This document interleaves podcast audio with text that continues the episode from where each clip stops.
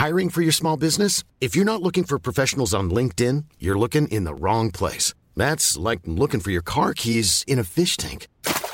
LinkedIn helps you hire professionals you can't find anywhere else, even those who aren't actively searching for a new job but might be open to the perfect role. In a given month, over 70% of LinkedIn users don't even visit other leading job sites. So start looking in the right place. With LinkedIn, you can hire professionals like a professional. Post your free job on linkedin.com slash people today. Bonjour à tous et bienvenue ce matin à l'heure des pros. Appelons-le Maël. Il a 10 ans. Il était scolarisé en Bourgogne et depuis 3 ans, Maël était harcelé, frappé, humilié insulté par un enfant de sa classe. Aujourd'hui, Maël ne va plus à l'école. En revanche, son harceleur est resté dans l'établissement. Le ministre de l'Éducation nationale, M. Ndiaye, ne bouge pas une oreille. Chez ces gens-là, monsieur, on attend peut-être le suicide d'un enfant se déplacer. Le rectorat de Dijon propose de créer une classe pour séparer les deux enfants. Le jugement de Salomon. La loi interdit d'exclure un élève en classe de primaire. En collège et lycée, c'est possible. En primaire, ça ne l'est pas. Une députée des Républicains, Marie Mercier, veut changer cette loi. Protéger les enfants harcelés, exclure les enfants harceleurs. Cette affaire révèle toute notre société. Un ministre absent, le pas de vague d'un rectorat, mais aussi la couardise, la cécité, la lâcheté d'un établissement scolaire. On met la poussière sous le tapis. En attendant, Maël subit la triple peine. Il est harcelé, il doit changer d'école et son harceleur n'est pas inquiété. Ce monde marche sur la tête et tout le monde s'en fiche.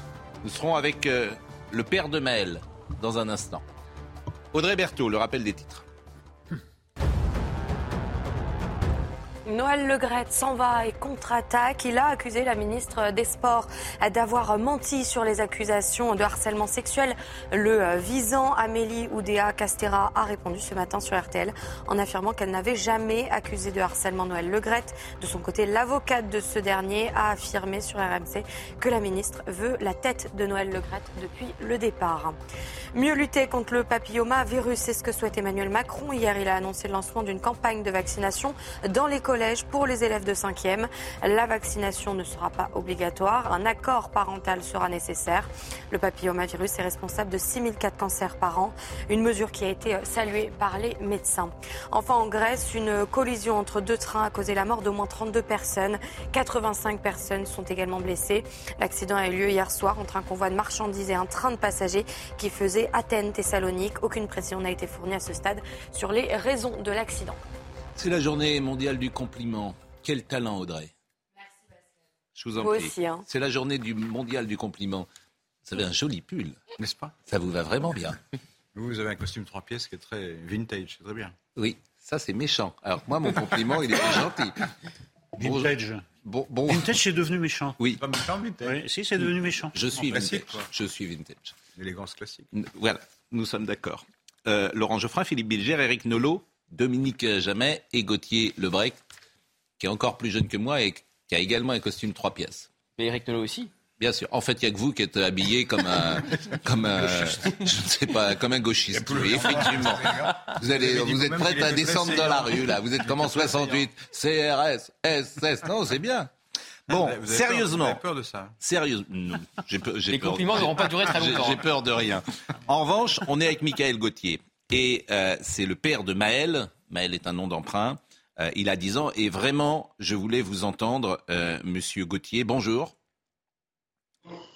Est-ce qu'on vous entend bien? Vous êtes donc, votre fils est victime d'harcèlement dans son école près du Creusot, dans le département de Saône-et-Loire.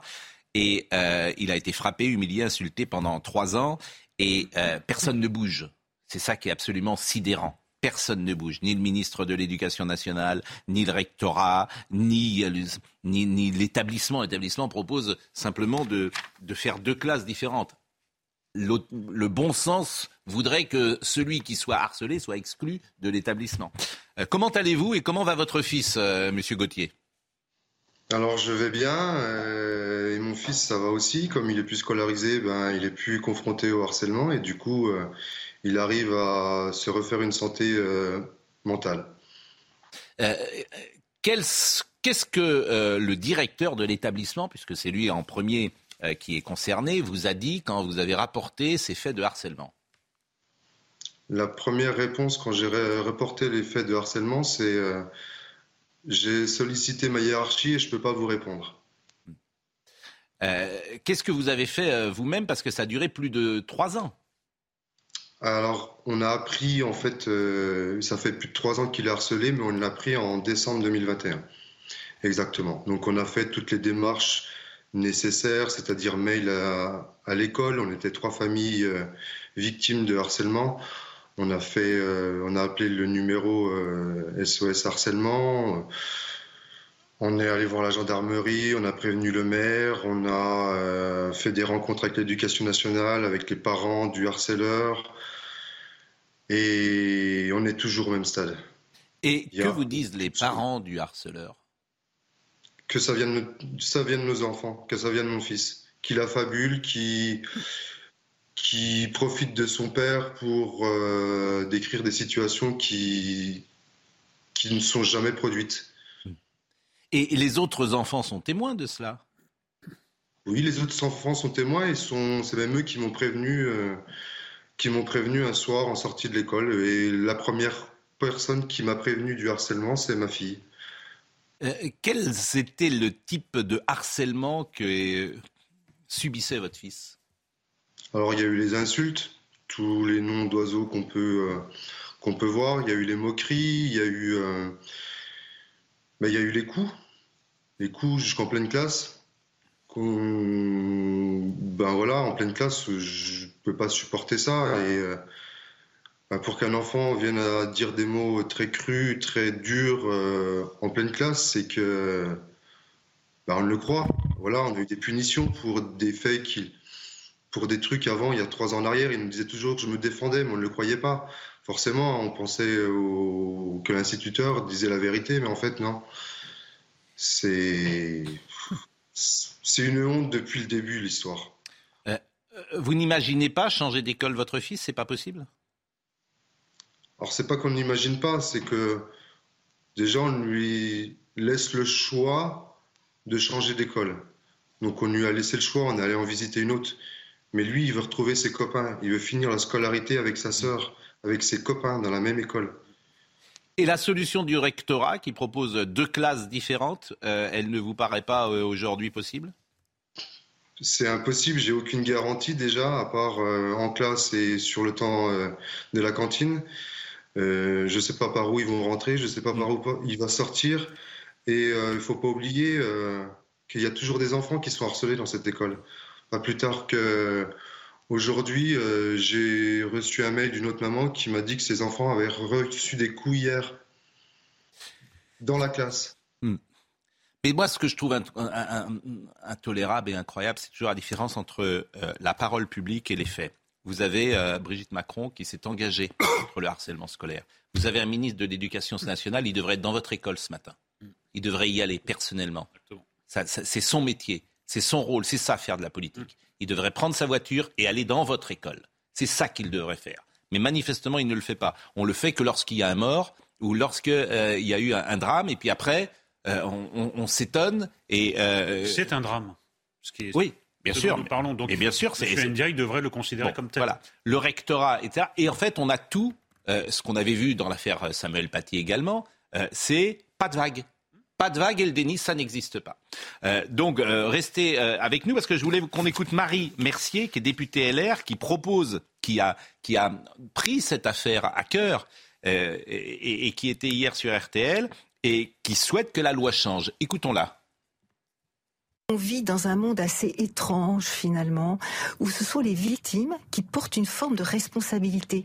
C'est-à-dire, vous voyez une femme euh, qui subit des violences conjugales. Il faut qu'elle s'en aille avec ses enfants sous le bras et avec euh, sa valise sous l'autre bras. Une femme violée, c'est à elle de prouver qu'il y a eu euh, contrainte, menace, violence ou surprise, alors qu'elle peut être sidérée. Et donc l'agresseur va dire mais vous voyez elle était consentante. Et là nous sommes dans le cas d'une petite victime qui subit un harcèlement avéré, donc qui souffre, qui est en souffrance, et pour le protéger, on dit aux parents il faut l'enlever de l'école. Je trouve que ça c'est absolument paradoxal et non compréhensible. Bon, il faut évidemment soutenir euh, Michael Gauthier. Euh, vous avez combien d'enfants, monsieur Gauthier? J'en ai deux. Deux. Et il n'y a aucun souci avec votre fille? Pas du tout. Et elle est euh, évidemment dans le même établissement, c'est ce que j'ai compris. Donc je vous propose d'écouter un deuxième passage où Mme Mercier euh, dit combien il faut soutenir. Et ce que nous avons fait également ce matin en vous donnant la parole, moi j'ai entendu votre témoignage, je trouve ça tellement sidérant pour tout vous dire que si personne ne vous aide et si l'espace médiatique ne vient pas vous aider, ces gens ne feront rien. Ils ne feront une chose que si ça devient médiatique. Hmm. C'est ça qui est sidérant. Donc ils ne feront rien, ils ne bougeront pas. Donc en fait, je ne veux pas dire qu'ils en ont rien à faire, mais ça ne les intéresse pas tant que c'est. Ils ne font que de la com. Que de la com, que de la com, que de la com. Et c'est insupportable cette manière de faire de la que ça parce que dans ce qu'a dit ce, ce père de famille, il cherche une solution pour adapter l'école au bourreau en réalité. Bien sûr. Et comment on va faire pour les faire entrer par deux entrées? Mais c'est pas, on ne doit pas s'adapter au bourreau, on doit s'adapter à la victime. Ce qui nous intéresse, là, c'est la victime, pas le petit salopard. Mais face au scandale singulier, les institutions en général sont très lâches. Et en effet, le moyen de les faire bouger, c'est par exemple la médiatisation. C'est de prendre à témoin je ne me fais jamais aucune illusion face au rôle des institutions lorsqu'elles sont confrontées à des choses intolérables. Je présume qu'elles ne bougeront pas. Il y a une lâcheté institutionnelle qui est terrifiante. Écoutez, je crois que cette histoire, euh, il y en a des centaines comme cela en France, s'inscrit à l'intérieur d'un problème général. C'est-à-dire que autrefois, on savait que envoyer son enfant à l'école, c'était une charge éventuellement, c'était une chance. À l'heure actuelle, on a complètement inversé les choses et un tas d'enfants, un tas de jeunes gens, d'adolescents, se figurent que euh, ils font une grâce à la société en venant à l'école. Ils ne se rendent pas compte que c'est un privilège mm. et ils s'en rendent d'autant moins compte, on le constate dans ce cas, qu'il y a un vieux procédé qui existait autrefois et qui était assez efficace, ça s'appelait l'exclusion d'un élève monsieur, qui trouble les coups. Monsieur Gauthier, on n'a pas le droit, hein, la loi, c'est pour bah ça que Madame Gauthier veut changer, Madame Gauthier, Madame Mercier veut changer les choses, on n'a pas le droit d'exclure un enfant en primaire. Et ils le savent. Euh, s'il est violent et qu'il est, je ne vois pas pourquoi on ne l'exclurait pas. Euh, mais on est d'accord, hein, c'est ça, euh, Monsieur, Monsieur Gauthier. C'est ça, et les parents, lors d'une réunion, ils l'ont bien précisé, ils connaissent les lois et bah, les parents du harceleur, ils connaissent très bien les lois parce que voilà, ils font partie de l'éducation nationale et euh, ils jouent là-dessus. Les parents font partie de l'éducation nationale?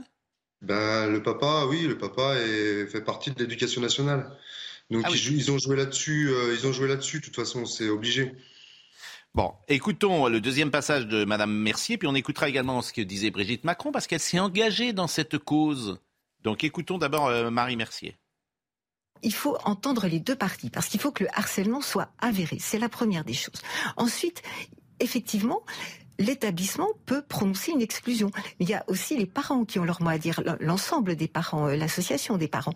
En général, l'éducation nationale, finalement, elle essaye de composer dans l'entre-soi. Ils essaient de gérer les choses à l'intérieur de l'établissement.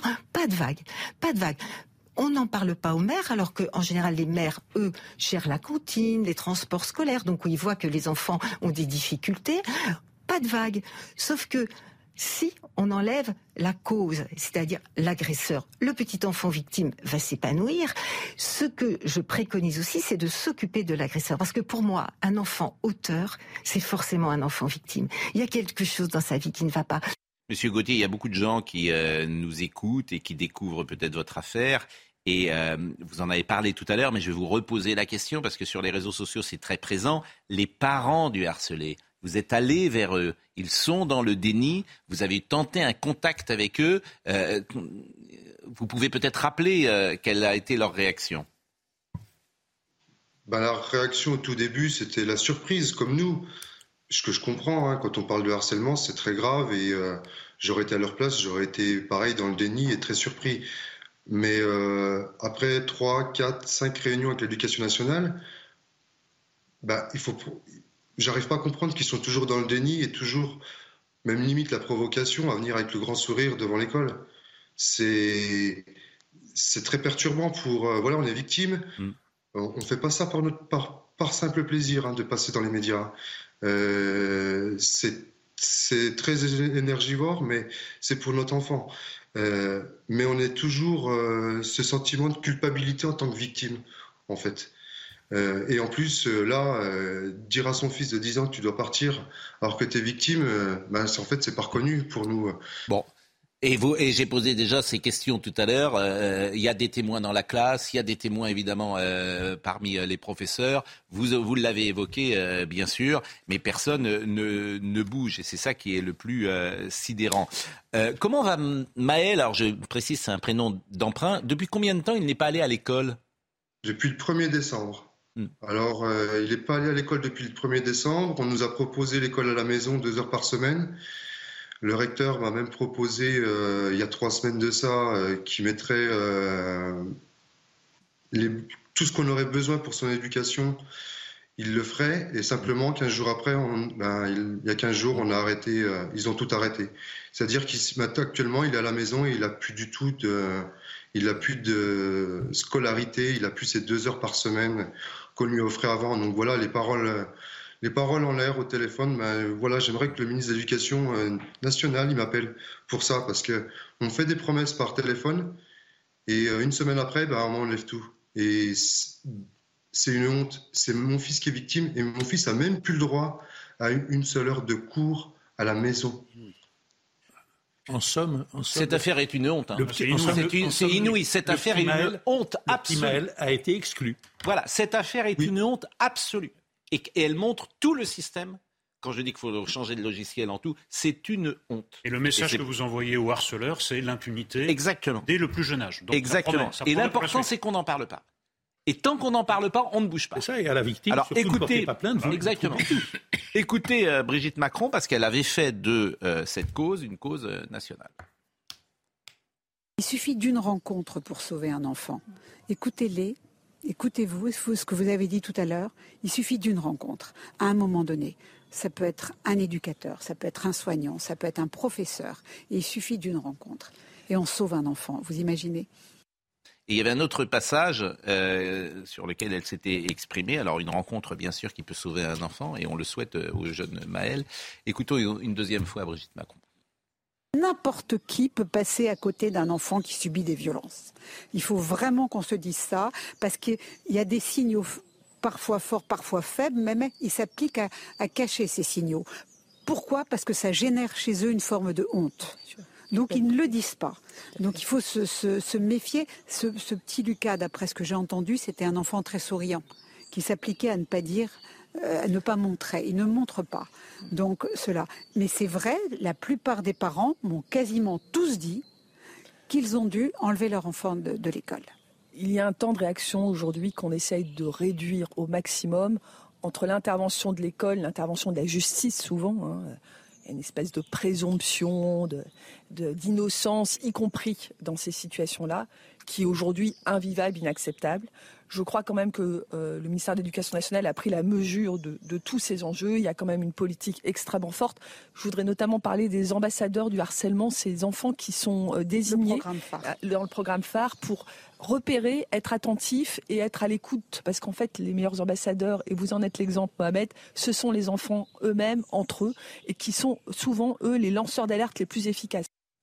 Ce que je vous propose, Michael, c'est qu'on va en parler tous les jours. On va en parler tous les jours et on va vous inviter tous les jours pour savoir euh, où ça en est. Parce que euh, on a les paroles euh, de Madame Macron qui parle de signaux forts. Là, on est dans des signaux forts. Votre fils n'est plus scolarisé depuis le 1er décembre. On a un rectorat qui ne bouge pas, on a un établissement qui ne bouge pas, on n'a personne qui bouge, on a un ministre de l'Éducation nationale qui ne bouge pas. Ben, on va voir. On va voir si ça bouge. Et ce que je vous propose, effectivement, c'est c'est de venir euh, témoigner euh, chaque jour. Parce que j'imagine que. Euh, qu'est-ce qu'il va faire, par exemple, aujourd'hui, votre fils Maël? Vous, vous, assurez vous-même ses cours, si j'ose dire? Eh Oui, c'est nous qui assurons ses cours, oui. Tous les jours.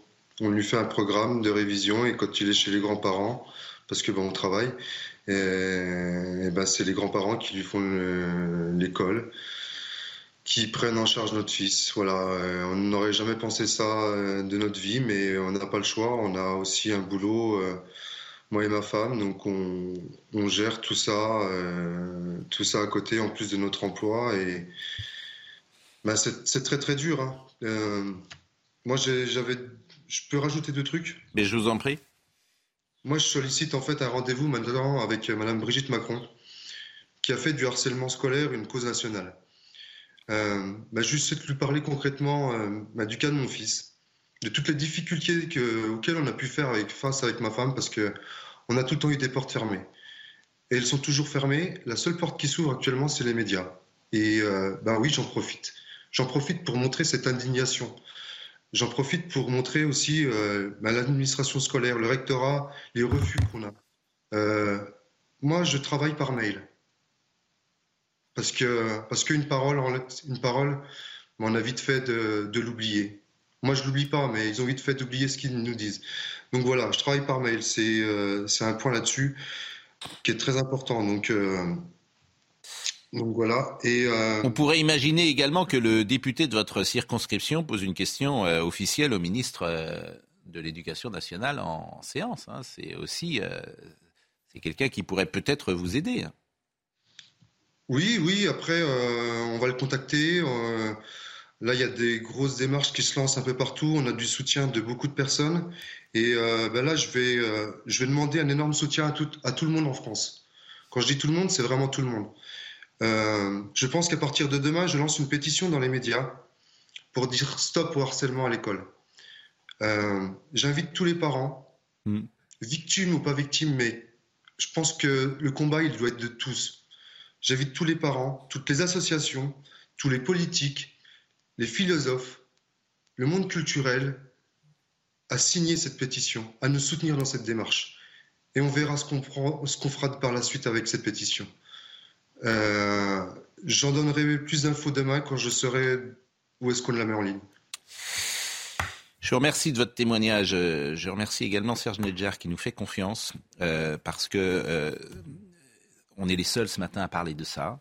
Euh, je vous ai entendu également sur l'antenne d'RTL et moi j'ai voulu privilégier euh, votre témoignage parce que je, quand je vous ai entendu, mais comme beaucoup de gens, euh, je pense aussi à Amandine Bégaud d'RTL qui m'a sensibilisé à ce témoignage, on est tous mais euh, sidérés que ça puisse se passer Et en honteux. France. Mais On est tous sidérés. Donc, si nous pouvons vous aider, je, je- c'est rare, je crois que c'est la première fois que je dis ça dans une émission.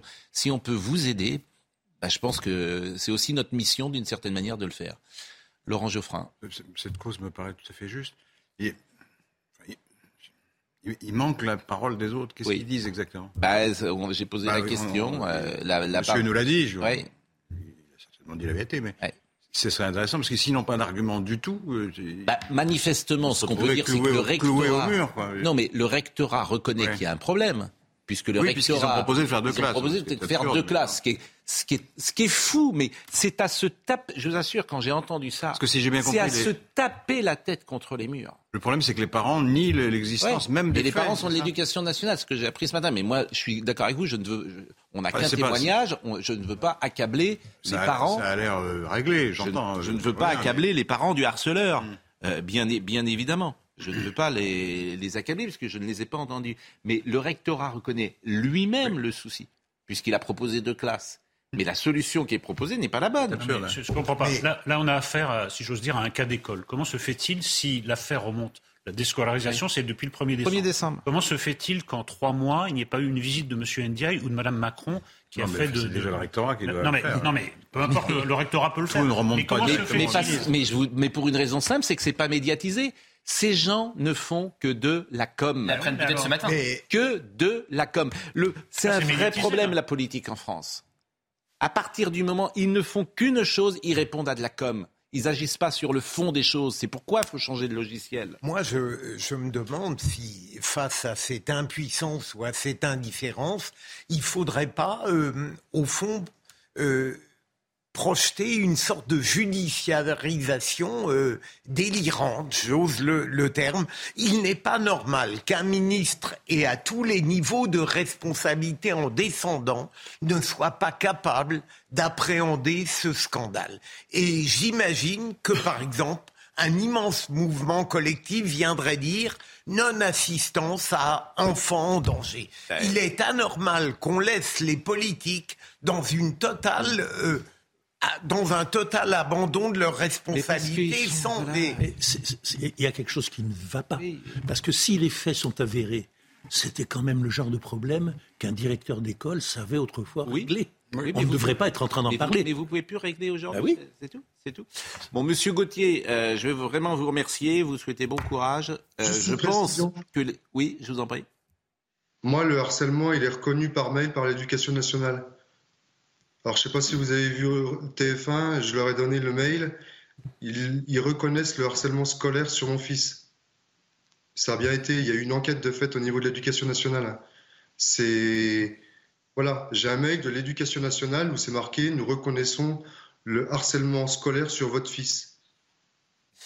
Euh, Il y a Florian Bachelier qui nous écoute, euh, qui a été député euh, et qui était euh, un des questeurs et qui dit je veux bien le numéro euh, de ce monsieur. Donc c'est un député, un ancien député en tout cas, qui propose de vous aider. Et puis nous, je le répète, ben, on va suivre ce dossier. Je remercie également Aurélia qui euh, nous a sensibilisés à ce dossier dans la journée d'hier.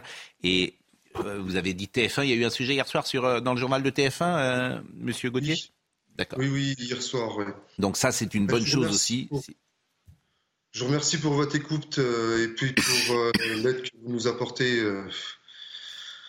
On n'imaginait pas ça, mais ben, on va continuer le combat pour, pour notre fils et pour tous les autres enfants. Parce que oui, comme vous avez dit hier, pas de vague.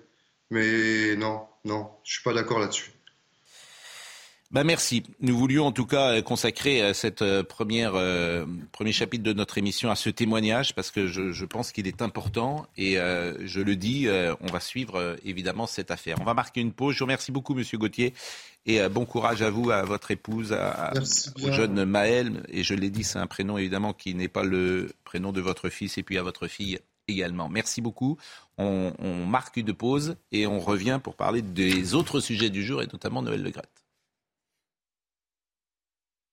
Vous êtes très nombreux à réagir au témoignage bouleversant, déchirant du père de Maël qu'on a écouté euh, pendant une demi-heure tout de suite. Vraiment, c'est rare d'avoir autant de témoignages sur les réseaux sociaux. Euh, on va en parler sans doute toute la journée d'ailleurs sur l'antenne de CNews parce que c'est une affaire, je pense, qu'on va suivre euh, à- de, de- de très près. Pour le moment, il est 9h31 et c'est Audrey Berthaud. Le projet de loi immigration, le gouvernement est favorable à des amendements euh, qui permettraient d'introduire des mesures pour limiter le regroupement familial. C'est ce qu'a affirmé le ministre de l'Intérieur, Gérald Darmanin, hier. En 2022, la France a délivré près de 34 000 premiers titres de séjour au motif d'un regroupement familial ou d'une réunification familiale. Les tests Covid ne seront plus entièrement pris en charge par la sécurité sociale, même si vous êtes vacciné. Jusqu'à maintenant, tous les Français vaccinés pouvaient en bénéficier. Le gouvernement avait euh, exclu fin 2021 les non-vaccinés de cette prise en charge gratuite. La distinction entre vaccinés et non vaccinés va donc disparaître.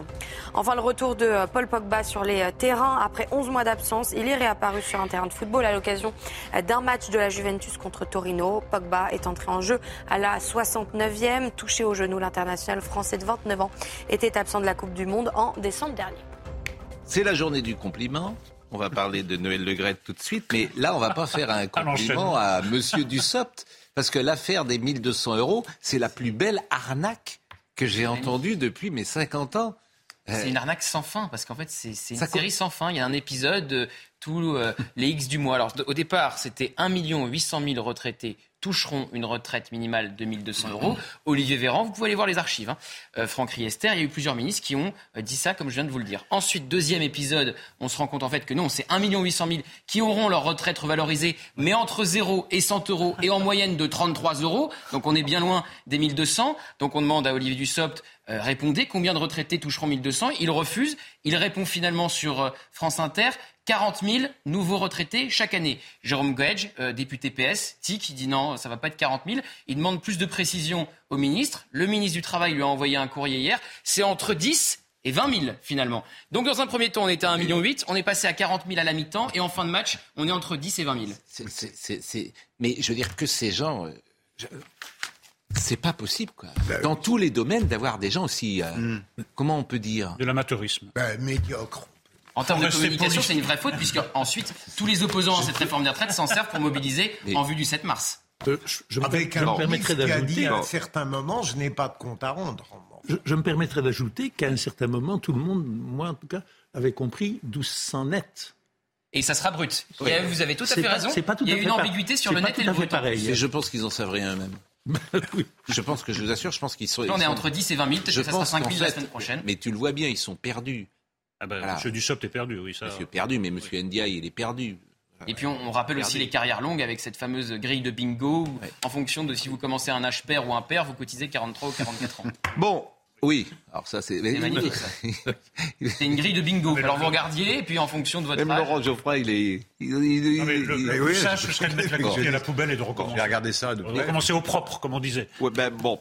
Euh, Noël Le Gret, ça nous intéresse, parce que Noël Le Gret, il est virulent. Hein il répond euh, à Madame euh, la ministre de manière très très virulente. Donc on va voir le sujet. On va écouter euh, Amélie Oudéa Castera, qui était ce matin d'ailleurs sur, sur RTL, et puis on écoutera l'avocat de Noël Le Gret. Mais voyons ce qu'il a dit au journal L'équipe et au Monde, Michael Dos Santos. Noël Le Gret nie être à l'origine de son départ de la Fédération française de football. Pour lui, les responsables sont ailleurs. C'est une cabale politico-médiatique bien organisée. C'est obligé. Monté par qui? Je ne sais pas. D'habitude, j'ai un peu de pif. Je suis tombé de ma chaise. Je n'ai pas vu le coup venir. Si Noël Legret est incapable d'identifier clairement son ennemi, l'ancien patron du foot français accuse de partialité Amélie Oudéa Castera. La ministre m'a appelé au téléphone lundi matin. Je n'ai pas souhaité discuter. Le président de la République m'a appelé. J'ai du mal à comprendre qu'il ne se soit pas un peu plus impliqué au début de l'audit. J'aurais souhaité qu'il freine sa ministre. Plus loin, à la question En voulez-vous à Emmanuel Macron et à Madame Oudéa Castera Sa réponse est sans équivoque. Au président de la République, non. L'autre, vous m'avez dit qui? Le 16 janvier dernier, une enquête préliminaire pour harcèlement moral et sexuel a été ouverte. Pour autant, Noël Legrette ne craint pas les poursuites judiciaires. Arrêtez de m'emmerder avec ça. Je n'ai ni attaqué personne, ni touché avec mon petit doigt Madame Ardouin ou qui que ce soit. Il n'y a aucune plainte contre moi et je n'ai agressé personne. Dans son rapport, l'inspection générale de l'éducation, du sport et de la recherche a retenu des agissements susceptibles de recevoir une qualification pénale ou encore des SMS ambigus à caractère sexuel. Un rapport que Noël Legrette compte contester devant le tribunal administratif. On va mettre en cause la responsabilité de l'État et j'attends une réparation non pas financière mais morale. Enfin, concernant ses propos sur Zinedine Zidane qui ont précipité sa chute, Noël Legrette évoque un simple mouvement d'humeur. Bon, il n'y a, aucune plainte, mais il y a au minimum des comportements inappropriés. Et le témoignage de Sonia Souid, qui est une agent euh, de la Fédération française de football, qui explique qu'à minuit, elle reçoit des SMS du président. Comment? Tant d'années après. Oui, mais ça, ça veut rien dire. Ah si, ah si. Euh, mais pourquoi? Ça veut rien dire. Écoutez, lorsque quelqu'un est à terre, j'ai tendance à discuter la validité des dénonciations. Elle a peut-être. Elle, est vraie, quoi. Le témoignage, elle l'a apporté. Le SMS, il existe. Elle ah, l'a apporté. Oui. Matériellement. Mais... elle ne l'a pas dit tout de suite parce que c'est un système. C'est vrai que c'est délicat d'aller porter plainte quand un président de la fédération dit Je suis en train de terminer ma quatrième bouteille de champagne, il ne manque que vous. Oui, mais... Comprenez que c'est... Quand tu travailles euh, dans un univers, je comprends Sonia Souid. Oui, C'est-à-dire que tu, tu ne vas pas... Euh, l'époque où le climat ne favorisait pas ça. Mais convenez que quand tu es président de la Fédération française de football, que tu as une agent qui travaille dans le sein de la Fédération française de football, c'est une manière d'entretenir une relation qui ne me paraît pas professionnelle. Vous avez raison, Pascal. Mais en ce qui me concerne, à cause du mouvement MeToo qui mm. a euh, des conséquences très légitimes la plupart du temps, je pense qu'il faut être très exigeant sur le plan de la preuve. Là, la preuve, il n'y a pas de preuve, il n'y a pas de plainte des députés, c'est un SMS qu'elle reçoit. Ça s'appelle inapproprié, conduite inappropriée au minimum. Laurent Geoffrin. Il y a un truc que je ne comprends pas, parce que est-ce que c'est forcément euh, tranché sur le plan judiciaire? Parce Non, il n'y a pas de plainte, il n'y a rien. L'organe euh, dirigeant du football euh, ou les autorités mm. politiques chargées de ça, le ministère des Sports, ils ont le droit de considérer que le président de, la fédération représente mal la profession. Mm. Non. Ils ne sont pas obligés non, de... ils n'ont pas le droit. FIFA. Il n'est pas, propriétaire de sa charge. Non, mais la FIFA est très, euh, comment dire, regarde avec euh, beaucoup de précision euh, que les politiques n'interviennent jamais dans les fédérations. Mettons les politiques de côté, mais les, représentants de la fédération, ils ont un président. Et, ils estiment qu'il ne fait pas le boulot, qu'il dit des bêtises, qu'il les représente mal. Alors ces personnes ne peuvent le sanctionner, ça, monsieur bah, Si, euh, lors de l'élection. Alors entre deux élections, on ne peut rien dire. Il peut faire ce qu'il veut. Bah non, il ne peut pas faire ce qu'il veut. Mais bon, donc je voudrais. Ah oui, non, mais c'est ça la question. Parce que bah, un PDG, Un PDG dans une entreprise hmm. qui, qui, ferait la même chose, le, conseil d'administration se réunirait en disant non, pour l'image de la boîte, c'est désastreux, on, on, va en prendre un autre. Oui. Ce serait la moindre des choses. Oui, mais Et là, c'est pareil. Non, parce que le bah, enfin, dans l'esprit, je veux dire. Oui. Nolot, et après on écoutera Madame euh, Généralement, on est, dans, dans, un cas très classique. Qu'est-ce qu'on dit dans ces cas-là? C'est une cabale politique. Tous les gens accusés disent, euh, disent ça. Mm. Ensuite, Monsieur Le mais il ne voit jamais le problème.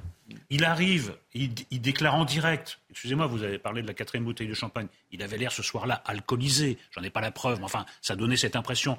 Zinedine Zidane, j'en ai rien à secouer. Pour moi, l'affaire est claire. Si le président de la 3F dit Zinedine Zidane, j'en ai rien à secouer, c'est que visiblement, il n'a plus tous ses moyens et visiblement, il n'est plus en état d'exercer sa charge parce que, excusez-moi, en tant qu'amateur de foot, tout le monde en a quelque chose à secouer de, Zidane. Là, il y a un rapport accablant pour lui. Il voit toujours pas le problème. Euh, le mot, vous l'avez lu le rapport? Oui, j'ai lu. Il y a énormément quand même de, de, Personne ne l'a lu, donc je. Oui, si, il y a des extraits. Non, non, mais il y a des extraits qui sont Bon, voilà. ensuite, ensuite, à l'intérieur même du monde du football, mm. il y a des voix. Euh, il y a Luis Fernandez qui est intervenu hier. Mm. On ne peut pas dire que c'est quelqu'un qui fait beaucoup de, vagues médiatiques dans ces mm. cas-là.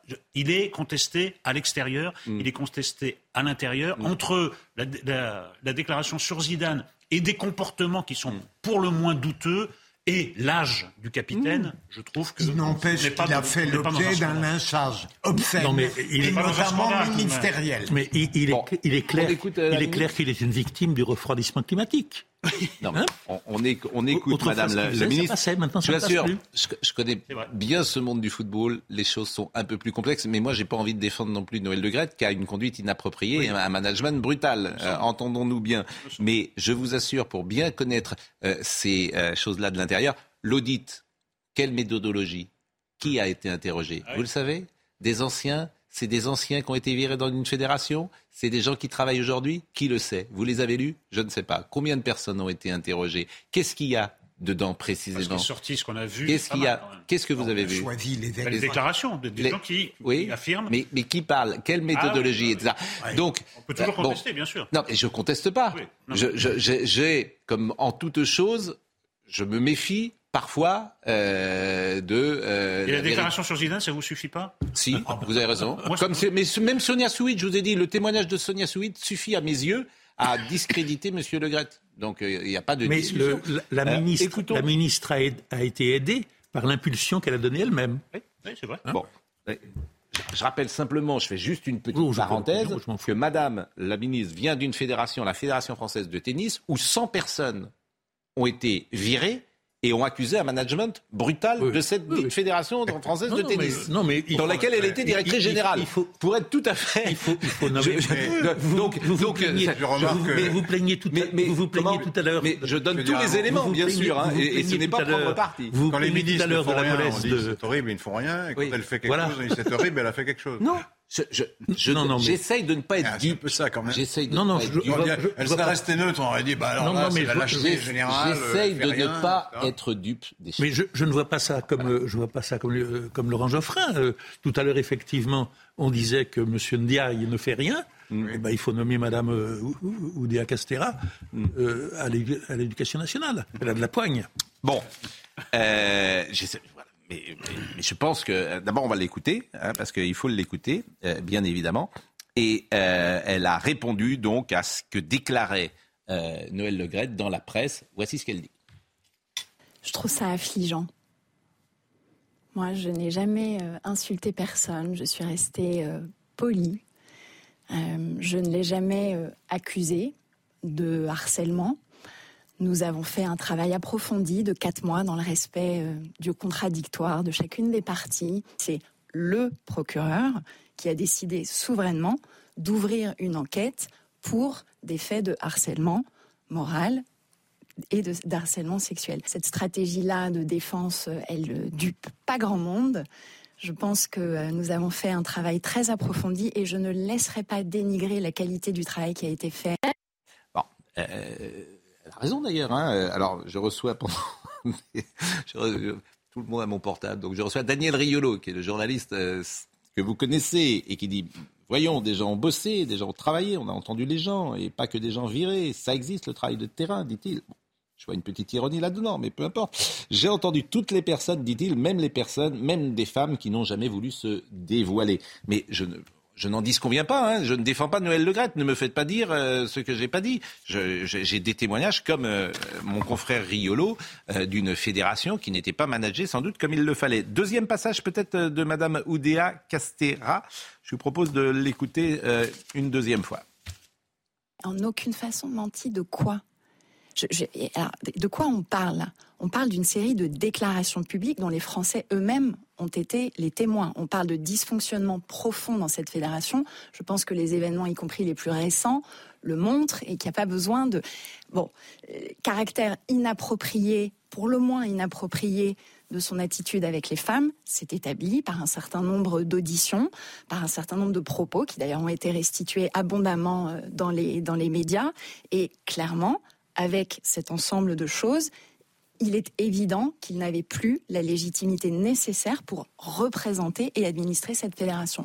C'est clair. C'est incontestable. Euh, oui, mais je n'aime pas tout ce qui ressemble à un lynchage. Mais ça veut rien dire. Et si ça veut dire quelque chose, je, on peut moi-même, je n'aimais pas Noël Le Je ne doute pas une seconde ça veut rien dire. des vulgarités. Si ça veut dire quelque chose. Ce qui m'intéresse, c'est le fond. Mais, ce c'est le lynchage, c'est pas parce que quelqu'un est lynché qu'il il, n'a pas fait les horaires qu'il a fait. Dire, Vous comprenez ce que je veux à partir du moment ça ne l'excuse pas d'être lynché. À partir du moment où quelqu'un a des comportements vulgaires, indélicats, mm. il faut laisser laisser faire dans la sérénité hmm. le regard de la justice. Lorsque cette ministre, depuis le début, depuis le début, met en cause Noël Legrette en espérant avoir sa peau. C'est clair, mm. elle l'a. Et tant mieux, parce que lui, je vous rejoins, il est indélicat. Je trouve que ça ne donne pas une belle image de cette procédure. Mais attendez, Laurent Geoffrin, ça veut rien dire. Pardonnez-moi ce que vous dites. Euh, mais si, mais, parce que vous défendez. Mais, mais je défends personne. Mais Laurent Geoffrin. À partir du moment.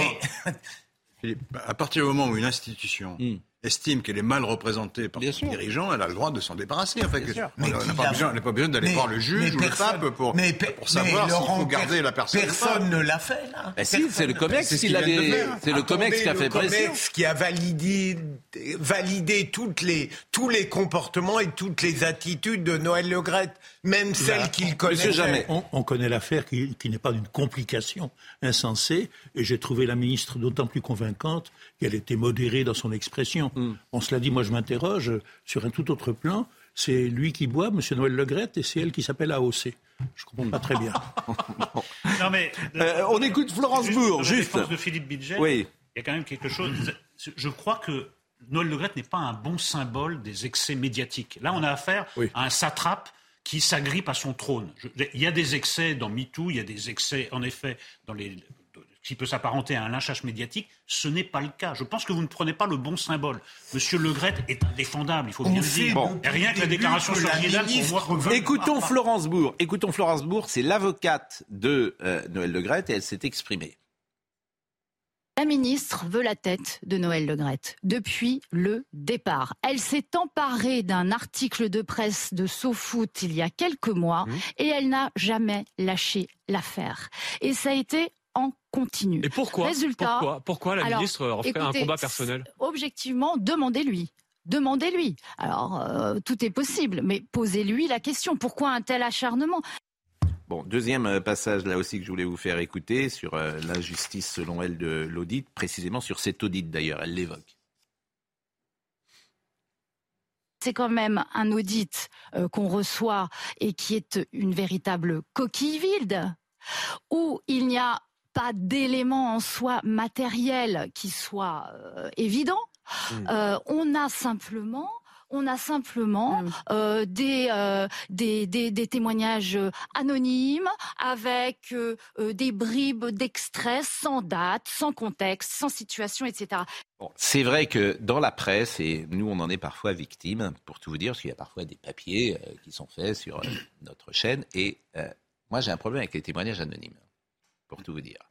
Et euh, dans le fameux papier qui est sorti de SoFoot, c'était que des témoignages anonymes. Ben oui. Donc, euh, euh, je ne sais pas, d'ailleurs, je pose cette question aux journalistes que vous êtes, Dominique On essaye Laurent Geoffrin. Ben oui, mais... On essaye d'éviter parce qu'on dit... Oui, mais... Attendez, laissez-moi terminer. Oui, le, pas fini. Terminé, alors. Non, mais moi, j'entends parfois, c'est arrivé par exemple sur CNews, Dixit, un ancien salarié mmh. euh, de la chaîne, dit euh, Pascal Pro mange les enfants le matin. Euh, bon, etc. Bon. Vous voyez, c'est ennuyeux. C'est bien connu. Je sais bien. Hein. Non, vous voyez, c'est ennuyeux. Je peux vous Je vous en prie. Les rédacteurs en chef, en général, disent si le papier, il n'y a que des anonymes, on dit c'est pas possible, on ne peut pas faire un papier peuplé de fantômes. Mais le journaliste ou la journaliste répond oui, mais ils ne veulent pas parler sous leur nom parce qu'ils ont peur des représailles. Alors du coup, euh, à ce moment-là, on ne peut plus publier du tout de papier. il y a, il y a, Après, il n'y a plus de papier. Et avec ce raisonnement, il n'y aurait pas eu, par exemple, l'affaire du Watergate, parce qu'au début, c'était des, des, témoignages anonymes. Ça rappelle simplement, ça rappelle, oui. ça rappelle simplement que quelquefois, il faut être courageux pour ne pas être anonyme, et que le courage n'est pas la vertu du monde la plus répandue. Hmm. Euh... En off, le politique, en politique, c'est indispensable. Pour les journalistes politiques, le off, c'est indispensable. Bon, il y a quelqu'un qui suit mon émission qui dit Nolo, il parle bien de livres, mais le foot, c'est pas son truc. Mais c'est quelqu'un qui est bien dans le milieu du foot qui m'envoie ça. C'est marrant parce que depuis euh, beaucoup d'années, on, considère que quelqu'un ne peut pas aimer Proust et le foot. Donc j'ai affaire à cette forme. J'ai affaire à cette forme d'intolérance. D'ailleurs, dans un camp comme dans l'autre, va t'occuper de football ou alors va t'occuper de Proust. mais je suis d'accord avec vous parce qu'on peut aimer Proust euh, et, et, le football. Moi, j'ai commencé à jouer au football bien avant de lire Proust. Hein. Oui. Il faut, répondre à, à cet anonyme. Je crois que c'est un témoignage anonyme. Mais, voilà. Je je pense que vous, vous terminerez votre vie en lisant Proust sans plus pouvoir jouer au football. Non, ça me lâche pas. Cette passion du vous jouez toujours ne me lâche pas. Non, mais vous jouez plus. Non, c'est dur. Je joue en amateur. mais, vous jouez toujours un peu Je bricole. Je joue ah, vous pouvez courir Non, mais vous pouvez ah courir pendant 80 minutes. Bien sûr. Oui. Ah, c'est bien quand même. Vous êtes en forme. Oui, ça va. Ah oui. Courir, le football, c'est épuisant. Il faut faire des, appels de balles, revenir. je ne sais pas comment vous jouez hein, si vous êtes statique. Je mets une semaine à m'en remettre. Hein, mais... Oui. C'est surtout les. Avant, je mettais deux heures. Moi, sur exemplaire sportif en chambre. C'est bien aussi. Bon, dernier passage de Florence Bourg sur l'injustice que vit, selon elle, euh, Monsieur Le Gret. Le, Noël Le Gret, il se sent victime d'une profonde injustice depuis le début de cette affaire. Donc oui, nous allons attaquer la ministre en diffamation devant la Cour de justice de la République parce qu'il s'agit d'une manipulation de l'information. Cette manipulation, cette synthèse mensongère a été distribuée à la presse. Elle est encore aujourd'hui en ligne sur le site du ministère des Sports. C'est un scandale absolu. Bon, manifestement, la défense de M. Le Gret est très remontée. On va marquer une pause. Vous vous rendez compte, il est 9h51, on n'a pas encore parlé de Pierre Palmade? Ça alors? Est-ce qu'on peut faire une émission sans parler de Pierre Palmade oh, C'est possible. Franchement, je crois pas. Ça, ah, écoutez, ça serait bien euh, on commence à. Tu tiendrais pas. Et... Tu tiendrais pas. Là. Bon. Il y a un autre euh, observateur euh, de notre émission qui dit il n'y a pas que le foot, que c'est pas le truc de Nolo. La politique aussi. ça, c'est drôle. Ça, mais celui qui m'envoie ce message est particulièrement drôle. Euh, mais continue, j'adore le comique de répétition. Bon, on marque une pause. On va, j'espère qu'on sera avec M. Monsieur Solovic qui dirige le cirque de Rome des animaux parce qu'il y a eu un échange avec Christian Estrosi qui ne souhaite pas euh, qu'il y ait des animaux sauvages aujourd'hui sur euh, dans les cirques et à Nice. Vous verrez ce qui s'est passé. Euh, on parlera également peut-être de la mobilisation des retraites et puis peut-être parlera-t-on encore de Pierre Palman, mais il n'y a rien de nouveau. Ce matin. Gauthier Lebret, vous restez avec nous. Jamais empêché d'en parler. Oui. c'est une nouvelle. C'est une nouvelle, il n'y a rien de nouveau, on va pouvoir discuter de ça. Mais il est, je vous répète, il est 9h52, je n'en ai pas parlé. Bravo. Merci. À tout de suite. Jour des compliments. Joël Goron, bonjour. Bonjour. Quelle joie de vous recevoir. Oh, c'est gentil. Quel plaisir. Vous venez d'écrire La mamie qui dit tout haut ce que les grands-mères pensent tout bas. Et vous appartenez, vous avez appartenu à une émission, c'est pas si fréquent, qui est restée culte dans la parce que c'était la première émission où il y avait cinq nanas autour d'une table. C'était simple comme idée. Oui, mais il n'y en a pas tant que ça en 50 ans. Il n'y en a plus même après. Ça n'a plus existé. Il y en a, oui, mais même une émission culte qui est entrée dans la mémoire collective. Tout le monde se souvient de Froufrou. Parce qu'on parlait de la vraie vie et qu'on en rigolait. Je pense que le secret, il était là. et que c'était des papiers écrits. Ce n'était pas de l'improvisation. Et ça a duré très peu de temps, un peu comme le petit rapporteur. C'est-à-dire que c'est resté très fort dans nos mémoires, alors que le temps de l'émission, deux ans, euh, a été assez bref.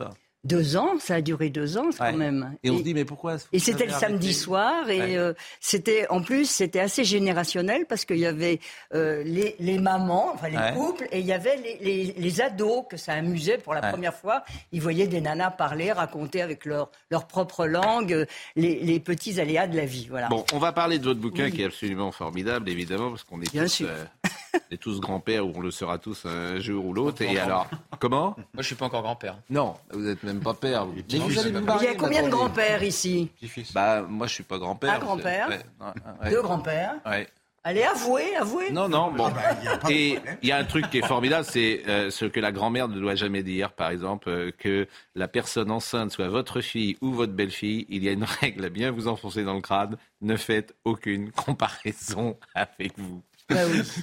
donc, donc il y a plein de règles comme ça. Ça commence bien. Eh oui, moi de mon temps, il était, mieux élevé. Il était mieux élevé, Pascal, crois-moi. Bon, ça, faut oublier. Ouais, tout a changé.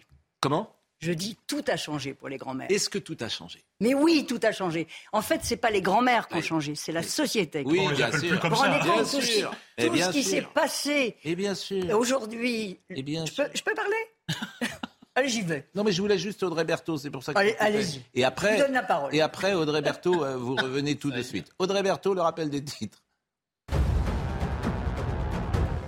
Gérald Darmanin, Éric Dupont-Moretti et Gabriel Attal tiennent une conférence de presse commune en ce moment sur le bilan 2022 de la lutte contre la drogue. Le ministre de l'Intérieur vient d'annoncer que chaque mois, il y avait 2000 opérations contre les points de deal en France. C'est une toutes les trois heures. Il a également annoncé que 156 tonnes de drogue avaient été saisies l'année dernière, dont 27 de cocaïne. Les restos du cœur, le nombre de personnes accueillies a bondi de 22% cet hiver par rapport à l'année dernière. Les familles monoparentales, principalement des femmes seules, avec enfants représente un quart des personnes accueillies et plus de la moitié des personnes accueillies globalement par les Restos du Cœur à moins de 25 ans. Enfin, la guerre en Ukraine, la bataille fait rage pour le contrôle de Bakhmut dans l'est du pays. Cette ville est devenue un symbole de la lutte pour le contrôle de la région du Donbass. Volodymyr Zelensky accuse la Russie d'envoyer massivement ses hommes. La mamie qui dit tout haut ce que les grands-mères pensent tout bas, Joël Goron, vous disiez tout a changé. Tout a changé, la société a changé, mais pour de vrai, en fond. C'est-à-dire que, par exemple, les familles, c'est quoi? Ça se décompose, ça se recompose. Là, on vient de parler des, familles monoparentales. Ça veut dire que, par exemple, la fille qui est chez elle toute seule à élever un enfant, elle va faire appel à sa grand-mère, mais c'est des cas extrêmement courants. Il y a, qu'est-ce qui se passe? Les filles aujourd'hui accouchent beaucoup plus tard, c'est-à-dire que le rôle entre grand-mère et mère, elles ont 30 ans pour le, le, premier enfant, ce qui est beaucoup plus tard. Elles ont fait des études, c'est-à-dire que l'expérience de la grand-mère à la naissance du bébé, elles en ont rien à foutre. Pourquoi? Bah Parce que la fille de 30 ans, elle sait aller sur Internet, elle sait prendre les conseils, aussi bien médicaux, pédagogiques, euh, tout ce qu'on peut conseiller. Mamie, là, elle est un peu dans le potage. Elle ne sait pas tout ça. Et puis, il y a tout ce qui fait que la grand-mère aujourd'hui est une femme qui a la petite cinquantaine, 55 à 60 et quelques années, et ce qui fait qu'elle, elle travaille encore. Dans 80% des cas, elle travaille. C'est pas une mamie avec ses bas de contention, sa robe à fleurs, et qui était dispo toute la journée pour s'occuper des petits-enfants. Tout ça fait que c'est la société changeant, eh bien, il faut que la grand-mère euh, s'adapte. En fait, il faut qu'elle se recycle. D'ailleurs, toute sa vie, en fait, les, femmes aujourd'hui ont fait des reformations. Vous savez bien la difficulté pour trouver du travail à un certain âge. Donc elles sont habituées. Eh bien, il faut qu'elles se recyclent aussi pour ce dernier métier, qui est le métier de grand-mère. Comment j'ai eu cette idée? Je vous raconte parce que c'est assez pointu, c'est-à-dire que j'avais des copines qui me disait Oh là là, ma fille est enceinte, c'est génial, je vais être grand-mère, je vais être grand-mère. Ça, c'était la première fois. La deuxième fois, quand je les croisais, elle me disait Oh, c'est génial, il y a un bébé et tout. Puis la troisième fois, où je leur disais Elle me disait Mais toi, t'es pas contente? Je me suis, je suis ravie d'être grand-mère, mais mais quand même, il y a des trucs où c'est pas facile à digérer quand même. On nous prend un peu pour le service euh, euh, ouvert comme ça, en ah dispo à n'importe quelle heure. Oui, bien sûr. Euh, ça sert à ça, une grand-mère. Et, là-dessus, elles me disent Ah oui, moi aussi, c'est un peu comme ça. Ah C'est-à-dire que ces braves grand-mères qui, franchement, se détronchent beaucoup pour faire tout ce qu'il y a à faire, eh bien, elles n'osent même pas en parler et dire oh ben non non pendant les vacances je préfère pas en garder sept d'un coup. Ah, il y en a pas sept d'un coup quand même c'est rare mais, mais c'est vrai que combien il y a de petits enfants par famille en moyenne? Il y en a 3,8. Je ne sais pas le, le, celui qui est après la virgule, s'il est très embêtant à garder ou pas, mais bref, c'est vraiment. Vous, vous en avez des petits enfants mère, elles ne veulent pas parler, elles n'osent pas. Vous en avez des petits enfants Mais bien sûr, ça vous appelle de 25 à 4 ans. Donc j'ai l'expérience de tous les âges. Je sens que ça va être difficile d'en placer. euh, il, vous appelle comment Joël ou Mamie? Parce que ça, c'est un sujet. Il m'appelle Mamie Jojo. Mamie, Jojo. Et euh, par exemple, vous, il vous appelle comment votre petit? L'autre jour, vous êtes allé au cinéma, par exemple. Absolument. Bon, euh, il s'appelle c'était un petit garçon. Rosalie, elle s'appelle. Rosalie. Elle vous appelle comment, Rosalie Pacha. Pacha. C'est elle qui a choisi. Pacha. Mais pourquoi elle vous appelle Pacha ah, C'est moi qui ai choisi. Ah, c'est vous qui avez choisi. Et pourquoi vous voulez qu'on vous appelle Pacha Je trouve que c'est mieux que Papy. Ah bon Il y en a plein qui ne veulent pas se faire appeler papy. Hein. parce que je fais de la voile, donc c'est un, un Ah, le pacha, effectivement, c'est le pacha. Vous avez raison, le pacha, on oui, la marine. le pacha de Constantinople. Mais le Oui, non, parce que moi je pense... Moi, je pense à Jean Gabin, oui. Avec Jean Gabin. Bon, d'accord. Bah, vous, et Pépé, par exemple. Ah, dans Pépé, j'ai évité. Il y a un refus terrible de Mémé. Mémé, il y a personne n'appelle aujourd'hui Mémé. Non, mais les grands-parents sont plus jeunes. Les grands-parents sont plus jeunes qu'avant. C'est ça la différence. Oui, personne n'appelle Mémé. Non, mais même papy et mamie, il y en a beaucoup qui disent non. Moi, je suis désolé, j'ai pas l'âge de ça, je ne veux pas. Déjà qu'il euh, y a un moment où vieillit. Mais c'est un âge ou une fonction, papy, mamie Non, on peut dire. Vous avez raison, c'est un âge et une fonction. Et il y a, c'est pratiquement, elle est utile dans la société, cette mamie. Et bien Parce sûr. Avec ses heures de babysitting gratos, faut eh pas oublier. je suis d'accord avec vous. Cette disposition totale pour garder les enfants quand il n'y a pas de crèche, quand il y a des vacances, tout ça. Alors, ce qu'on ne doit jamais dire, moi, je n'avais pris que 10 kilos au septième mois. Fais attention quand même. Tu veux un garçon, fais une croix dessus. Avec un ventre en avant comme le tien, ce sera une fille. Une clope de temps en temps, ça ne va pas le tuer. Alors là, vous êtes folle, dites-vous. À ton âge, il faut absolument faire une amyosynthèse. Vous n'allez quand même pas attendre l'accouchement pour connaître le sexe. Avec papa, on voulait savoir tout de suite. Toi aussi, tu as des hémorroïdes. Ça, faut pas dire ça. Oui, vaut mieux pas. Il faut savoir aujourd'hui que dans beaucoup de petits conflits, ce, ne sont que des petits conflits. Hein. Euh, mais, en fait, la leçon que je donne, c'est surtout se taire. C'est-à-dire quand ah. votre fille vous dit, par exemple, oui, euh, le bébé, je lui mets un casque hmm. parce que pour dormir, parce que sans ça, ils ont le crâne plat. Elle a appris ça, par exemple, sur Internet. Et vous êtes là, vous dites, mais t'es complètement jeté, mais t'es malade. Qu'est-ce que ça veut dire T'as pas eu de casque, t'as pas le crâne plat. Il ne faut pas discuter. Fermez vos gueules, les eh mecs. Eh voilà. ce que je C'est très contestable ce que vous dites, parce que, en fait, les papis et les mamies, normalement, ils sont dépositaires, détenteurs d'une expérience. Et là, vous nous dites. Ça. Ah oui, vous nous dites, l'expérience ne compte pas, c'est bien. Non, l'expérience ne compte plus. Parce que le monde a tellement changé. Qu'est-ce que vous allez dire à, des, à des, des, jeunes qui sont alimentés à des, des tas de choses sur la diététique, l'éducation positive? Vous savez ce que c'est? C'est qu'au lieu, la fille, elle vous dit, mon enfant est HPI. Mon ah bah enfant est hyperactif. Non, il est agité, ça s'appelle. c'est toutes ces choses qui font que tout a changé. Elle a raison, c'est-à-dire qu'HPI, tu ne peux plus rencontrer. Alors, mon fils est nul à l'école, il a des zéros partout, mais il est HPI parce qu'il est trop intelligent pour suivre et il s'ennuie à l'école. Bon. Alors, un truc génial, un truc génial. Je vais vous poser la question. Hein. Euh, il y a une différence, savez-vous, entre les grands-parents paternels et les grands-parents maternels? C'est génial. Qui s'occupe le plus des enfants? Eh bien, ce sont les grands-parents maternels. C'est comme ça, on ne sait pas pourquoi. En fait, si on peut un peu C'est votre fille, par exemple? Comment c'est ma fille? C'est la Rosalie, euh, c'est la fille de votre fille? Oui. Eh oui. Vous en êtes l'exemple. Oui. Alors, ce qui fait d'ailleurs des rivalités entre les grands-parents. Ce qui fait des rivalités entre les grands-parents. Il y a les grands-parents qui disent Oui, c'est toujours les autres qui l'ont à Noël. Oui. Oui, mais généralement, dans les familles, on fait un coup sur deux. Non, ça se passe pas comme ça. Oui, euh, oui mais enfin, on sait qu'il y, a un côté, comme on dit, c'est de mon côté. Hein, c'est de mon côté. Mais il y a une grand-mère qu'on aime toujours plus que l'autre. Oui, eh ben celle qui est la plus, euh, la plus souple, disons. Ah, oui, ce qui est plutôt logique. Si tu es avec une grand-mère qui n'est pas gentille avec toi, les... le fils retourne, va, euh, va aller il suit sa femme. En fait, c'est ça. Le fils suit sa femme? Mais oui, bien sûr. Quand on dit, par exemple, à, un fils, euh, et vous allez venir avec, euh, vous allez venir pour Noël euh, cette année et tout. Vous savez ce qu'il répond le fils Je vais demander à ma femme. Ah oui. Oui. Peut-être. Et celui qui n'a pas de femme?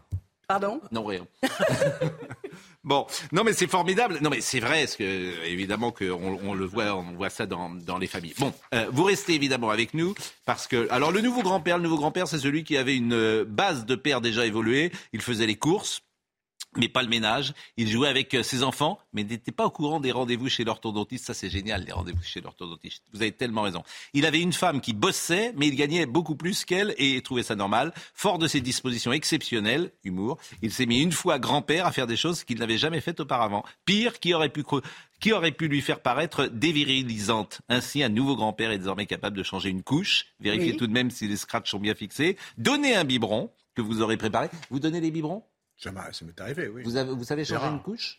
Oui, ça je le faisais avant. Oui. Bah oui, eh ben voilà, c'est le cas. Ouais, vous, vous étiez, mais vous étiez un père 68 euh, ans, non, moderne. Ah, pas du tout. Non. Ah bon? Mais vous savez ce qui se passe? Il y a un truc qui est assez rigolo quand même. Les, dans les nouveaux grands-pères, il y en a un qui est assez marrant. C'est celui, en fait, qui, fait, qui s'est remarié avec une beaucoup plus jeune. Donc il est à la fois grand-père de sa première, avec sa première femme. Ah et il a un bébé. Il y a deux bébés il y a des hommes qui se du même âge. Des femmes qui se remarient et avec des comment on fait la différence C'est que le grand-père, qui est deux fois grand-père comme ça, il a un sweat à capuche et des baskets. et il pousse le landau. On vit une époque formidable. Voilà. Mais vous savez que c'est drôle ce que vous dites, parce que dans les familles, vous avez des enfants qui sont plus euh, jeunes que les petits-enfants. C'est le cas que je vous cite. c'est exactement ça. ça existe. Ça existe, bien sûr. Oui. Ben oui, parce que ben, tout ça, vous voyez bien tout a changé. Euh, euh, oui, oui, oui, oui, oui, c'est vrai.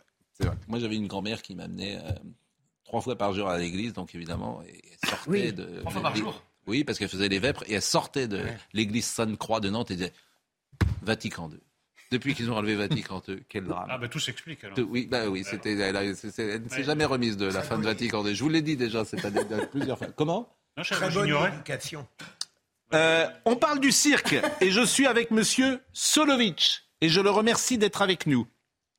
Euh, bonjour. Bonjour. Vous allez bien? Non, vous n'allez pas bien. Ça dépend, ça dépend. On va toujours bien. Tous les jours, tous les jours est un autre jour. Vous êtes le directeur du cirque de Rome.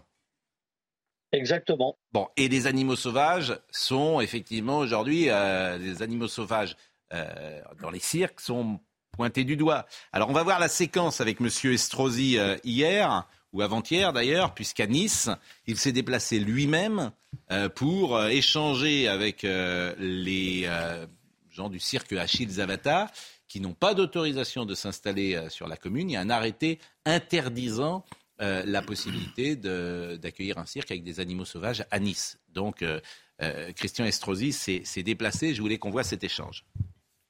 Excusez-moi de parler un peu. D'abord, vous ne me parlez pas comme ça. Non, on est énervé, On est énervé. Je ne vous ai pas donné l'autorisation d'être à Nice. Mais pourquoi Je ne vous ai pas donné d'autorisation. Et vous venez occuper le domaine public. Et vous voulez vous produire à Nice alors que je ne vous autorise pas à vous produire à Nice. Et donc, je vous intime l'instruction de bien vouloir quitter le territoire municipal. À partir du moment où vous n'avez pas d'autorisation de vous produire à Nice, pourquoi vous voulez vous imposer et, et venir aujourd'hui des exemples à l'ordre public non il n'y a pas de trouble à l'ordre public. Les gens qui travaillent dans la ville des Niçois et vous n'êtes pas le bienvenu. Mais ça c'est vous qui le dites. Ah non ça suffit. Non c'est vous que ça ah suffit. parce que nous on, a le droit de travailler comme tout le monde monsieur. Question tous les jours. c'est que vous m'impressionnez. Mais je vous impressionne pas. mais aujourd'hui on a fait ça pour avoir une réaction de vous monsieur le maire. Parce que moi j'ai pas recommandé pour demander un rendez-vous pour vous voir. on est obligé de crier monsieur depuis le mois de septembre monsieur. Gentiment. Alors quelle est la solution à Nice ici monsieur non non mais je fais pas de geste monsieur. C'est vous la honte. N'ayez pas de honte menaçant C'est vous la honte, monsieur. Mais vous non plus, monsieur. Mais vous non plus. Mais vous non plus. maintenant, on va s'expliquer. Eh bien, on va s'expliquer. Il n'y a pas de problème. Moi, les animaux, je vais les protéger. Eh bien, eh bien, alors, eh bien, commencez à donner, commencez à donner un emplacement, commencez à donner un emplacement pour s'installer déjà. Monsieur, vous êtes un marqueur politique. Monsieur le maire, vous êtes un marqueur politique. travail, là. Allez, maintenant, on va travail, là. Maintenant, on va s'occuper. Occupez-vous-en. Et je vous promets, monsieur, vous allez avoir... Si vous aimez les monsieur. Allez, je prends pour qui, monsieur le maire, lui? Pour qui je prends, lui? Pour qui Vous prenez pour qui, vous, monsieur? Vous êtes un dictateur Bon, d'abord, il faut remercier le cirque Zavata qui n'a pas lâché les lions ou les tigres, qui les a laissés dans la cage euh, au moment de l'échange. Parce que s'est bien débrouillé, je trouve. Il a bah, répondu. Alors, moi, je suis ennuyé parce que euh, j'aime bien, comme tout à chacun, le cirque. Euh, la culture du cirque, la tradition du cirque. J'aime les tigres euh, dans, un, dans un cirque. Je, on a souvent reçu ici Frédéric Edelstein, qui est un dompteur magnifique, qui aime ses lions, qui aime ses tigres, qui euh, les fait grandir, qui les adore, qui les chouchoute, etc. Mais Monsieur Solovitch, et c'est pour ça que je vous ai demandé de venir ce matin, l'époque, manifestement, n'est plus encline à accepter qu'un tigre soit dans une cage. Euh, un tigre, on veut le voir dans son espace naturel. C'est l'époque. L'époque change. Alors c'est pour ça que je voulais euh, vous avoir ce matin, mais en même temps, c'est votre métier, c'est votre euh, gagne-pain, c'est l'amour que vous avez pour les animaux, et je suis dans ce paradoxe, monsieur, monsieur. Alors, pour un premier point, merci de m'accueillir en direct sur votre plateau. Je tiens à préciser quelque chose. les gens qui parlent comme cela des animaux, euh, je pense qu'il y a un gros problème, c'est qu'on stigmatise les gens de cirque à dire ils ont des animaux en cage, ils les maltraitent. Donc il faut savoir que ce ne sont pas des animaux sauvages, comme beaucoup de gens ont l'air de le prétendre, ce sont des animaux qui sont issus de la faune sauvage, nés sur le territoire français, parce que tous les animaux qui sont détenus dans les cirques euh, ont une identification et une provenance. Donc euh, déjà, premièrement, les communes qui refusent l'accueil des cirques sont les premiers à maltraiter les animaux. Pourquoi? Parce que euh, au lieu justement d'attribuer les emplacements pour que les cirques puissent faire euh, des petites, euh, des petits parcours et avoir des emplacements adéquats pour pouvoir descendre nos animaux pour qu'ils aient du bien-être, je pense que les élus se trompent de combat. Parce que la loi a été, c'est sûr, votée par les politiciens sans avoir pris en conséquence les enjeux et le poids économique que cela va coûter. Aujourd'hui, nous, les gens de cirque, nous ne donnerons jamais nos animaux qui sont notre propriété à des euh, sanctuaires ou à des refuges pour les mettre dedans. Pourquoi? Parce que déjà, ces animaux qui ont l'habitude d'avoir une activité physique et ludique chaque jour, ils se déplacent de ville en ville et cela leur permet d'avoir un épanouissement malgré que beaucoup de gens pensent le contraire. Des rapports scientifiques que nous avons nous fait faire par des scientifiques en France prouvent et attestent que ces animaux en bougeant de ville en ville, ont bien sûr euh, une évolution différente d'autres animaux qui vivent dans des parcs. Parce que comme un être Monsieur Dumas, Monsieur Solovitch, j'entends, je vous assure, j'entends et je, comprends. Ce qui m'intéresse, c'est d'être un peu plus factuel peut-être pour nous. C'est-à-dire qu'aujourd'hui, euh, vous ne pouvez plus euh, installer vos cirques dans beaucoup de communes. Comment ça se passe je veux dire, lorsque vous arrivez dans un endroit, il y a beaucoup d'arrêtés qui ont été pris par des municipalités qui vous interdisent de, de monter votre cirque? Eh ben, le problème qu'il y a, c'est que la plupart des villes ne veulent pas l'écrire noir sur blanc qu'ils veulent pas de cirque pour des mmh. animaux, parce qu'à chaque fois qu'on va dans des procédures avec euh, les tribunaux, on a gain de cause. Donc moi, je m'installe aussi très souvent euh, illégalement, sans autorisation. Et euh, à la finalité du compte, qu'est-ce qu'on risque? Eh ben pas grand-chose. Pourquoi? Parce que dans un autre sens, vous avez des élus qui respectent pas la loi. Donc eux, la loi et euh, l'État, notamment le ministère de l'Intérieur, nous a fait des décrets pour leur dire vous n'avez pas le droit d'interdire un cirque parce qu'il détient des animaux. Jusqu'à novembre 2028, cette euh, activité est légale en France. Et il y a des maires qui ont subi, euh, il y a même un maire dans le Nord-Pas-de-Calais qui a démissionné suite au harcèlement qu'il a eu par les animalistes. Donc je trouve un petit peu déplorable que ces gens se trompent de combat en voulant interdire les cirques de s'installer dans les villes. Eh bien, je pense qu'ils créent plutôt du mal-être animal que du bien-être animal. Obligé de vous interrompre à chaque fois, pardonnez-moi. Euh, je voulais simplement entendre votre témoignage. Je dois dire, et pardonnez-moi de le, le, dire à 10h18, mais Jacques Vendroux, à l'instant, vient euh, d'annoncer une information qui euh, va tous euh, nous rendre tristes, même si nous savions qu'il était très malade. Jacques Vendroux a écrit ceci, on l'aura d'ailleurs à la fin de cette émission, Jacques. Je viens d'avoir sa femme Arlette, notre Justo Fontaine est parti la nuit dernière à Toulouse. Juste Fontaine est mort. Il part avec son record de 13 buts en Coupe du Monde de 1958. Quel mec extraordinaire. Et Jacques, je pense, est nous avions cette info depuis une heure, nous ne la donnions pas pour tout vous dire, parce qu'elle n'était pas confirmée euh, par euh, l'AFP. On est toujours très vigilant, bien sûr, à ne pas donner une information qui ne soit pas vérifiée. Il se trouve que là, Jacques vient de tweeter cela et euh, il a eu l'épouse de Juste Fontaine. donc, 13 buts en une seule Coupe 13 buts en 1958, Jean Vincent, l'équipe Prométhère, c'est Jonquet, c'est Copa, euh, c'est 1958. Moi, j'étais pas né, mais ils sont dans l'histoire du foot, dans la mythologie. Ah oui. Dans la mythologie du foot. il restera quoi qu'il arrive, parce que 13 buts record dans une Coupe du Monde, ce record ne sera jamais battu. Je remercie Monsieur Dumas. Je remercie Monsieur Dumas, même si on évoquera la mémoire de Juste Fontaine. Je voulais vraiment vous donner la parole et vraiment vous dire combien je, à la fois, je vous comprends, je suis dans une, dans une situation paradoxale, comme je l'ai dit, mais sans doute comme beaucoup de gens. Éric euh, Nolot. Euh, oui, parce que le cirque, tout le monde aime ça. Euh, la piste aux étoiles, les barrios, c'est toute mon enfance, mais aucun des arguments que vous avez présentés n'est convaincant. En plus, il y a, il y a des vous donnez, sans je, animaux. Je, hein, termine. vous, vous, donnez même le, vous donnez même le bâton pour vous faire battre, parce que quand vous dites que les tigres ne sont plus des animaux sauvages, ça veut dire que vous les avez transformés en animaux contre nature, en fait. Donc il y a quelque chose qui ne va pas. Je pense que le cirque peut continuer à vivre. C'est une belle et vivace tradition. Mais ça marche sans pas, les animaux sauvages. Mais ça marche pas, hélas. C'est plus possible. Je vous assure, Bouglione, je crois. Bouglione en concurrence, ça marchera pas, oui. Non, mais Bouglione a fait faillite. Je, je crois, je, je crois quoi, a fait faillite, euh, est en, en, difficulté. Il me semble, Monsieur Solovic, je, ne veux pas dire de bêtises pour Bouglione, mais je crois que euh, Bouglione est en grande difficulté, c'est ça?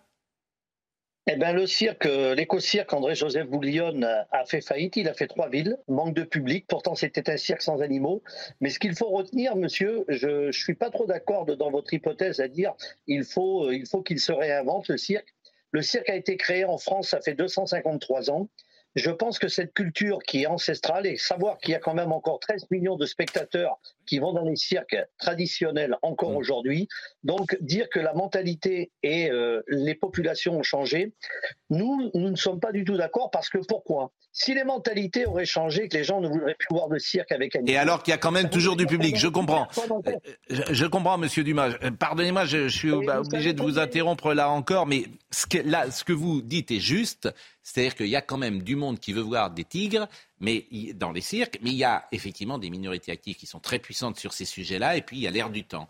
Mais ce que dit M. Dumas s'entend. Merci beaucoup et bon courage à vous. Moi, je pense que l'idéal serait une solution en douceur, de dire, voilà, dans 20 ans, euh, dans 20 ans, on arrête. Mais il faut laisser à cette génération euh, la possibilité de partir avec les animaux mmh. euh, sauvages. Merci vraiment, Monsieur Solovic, d'avoir été avec nous.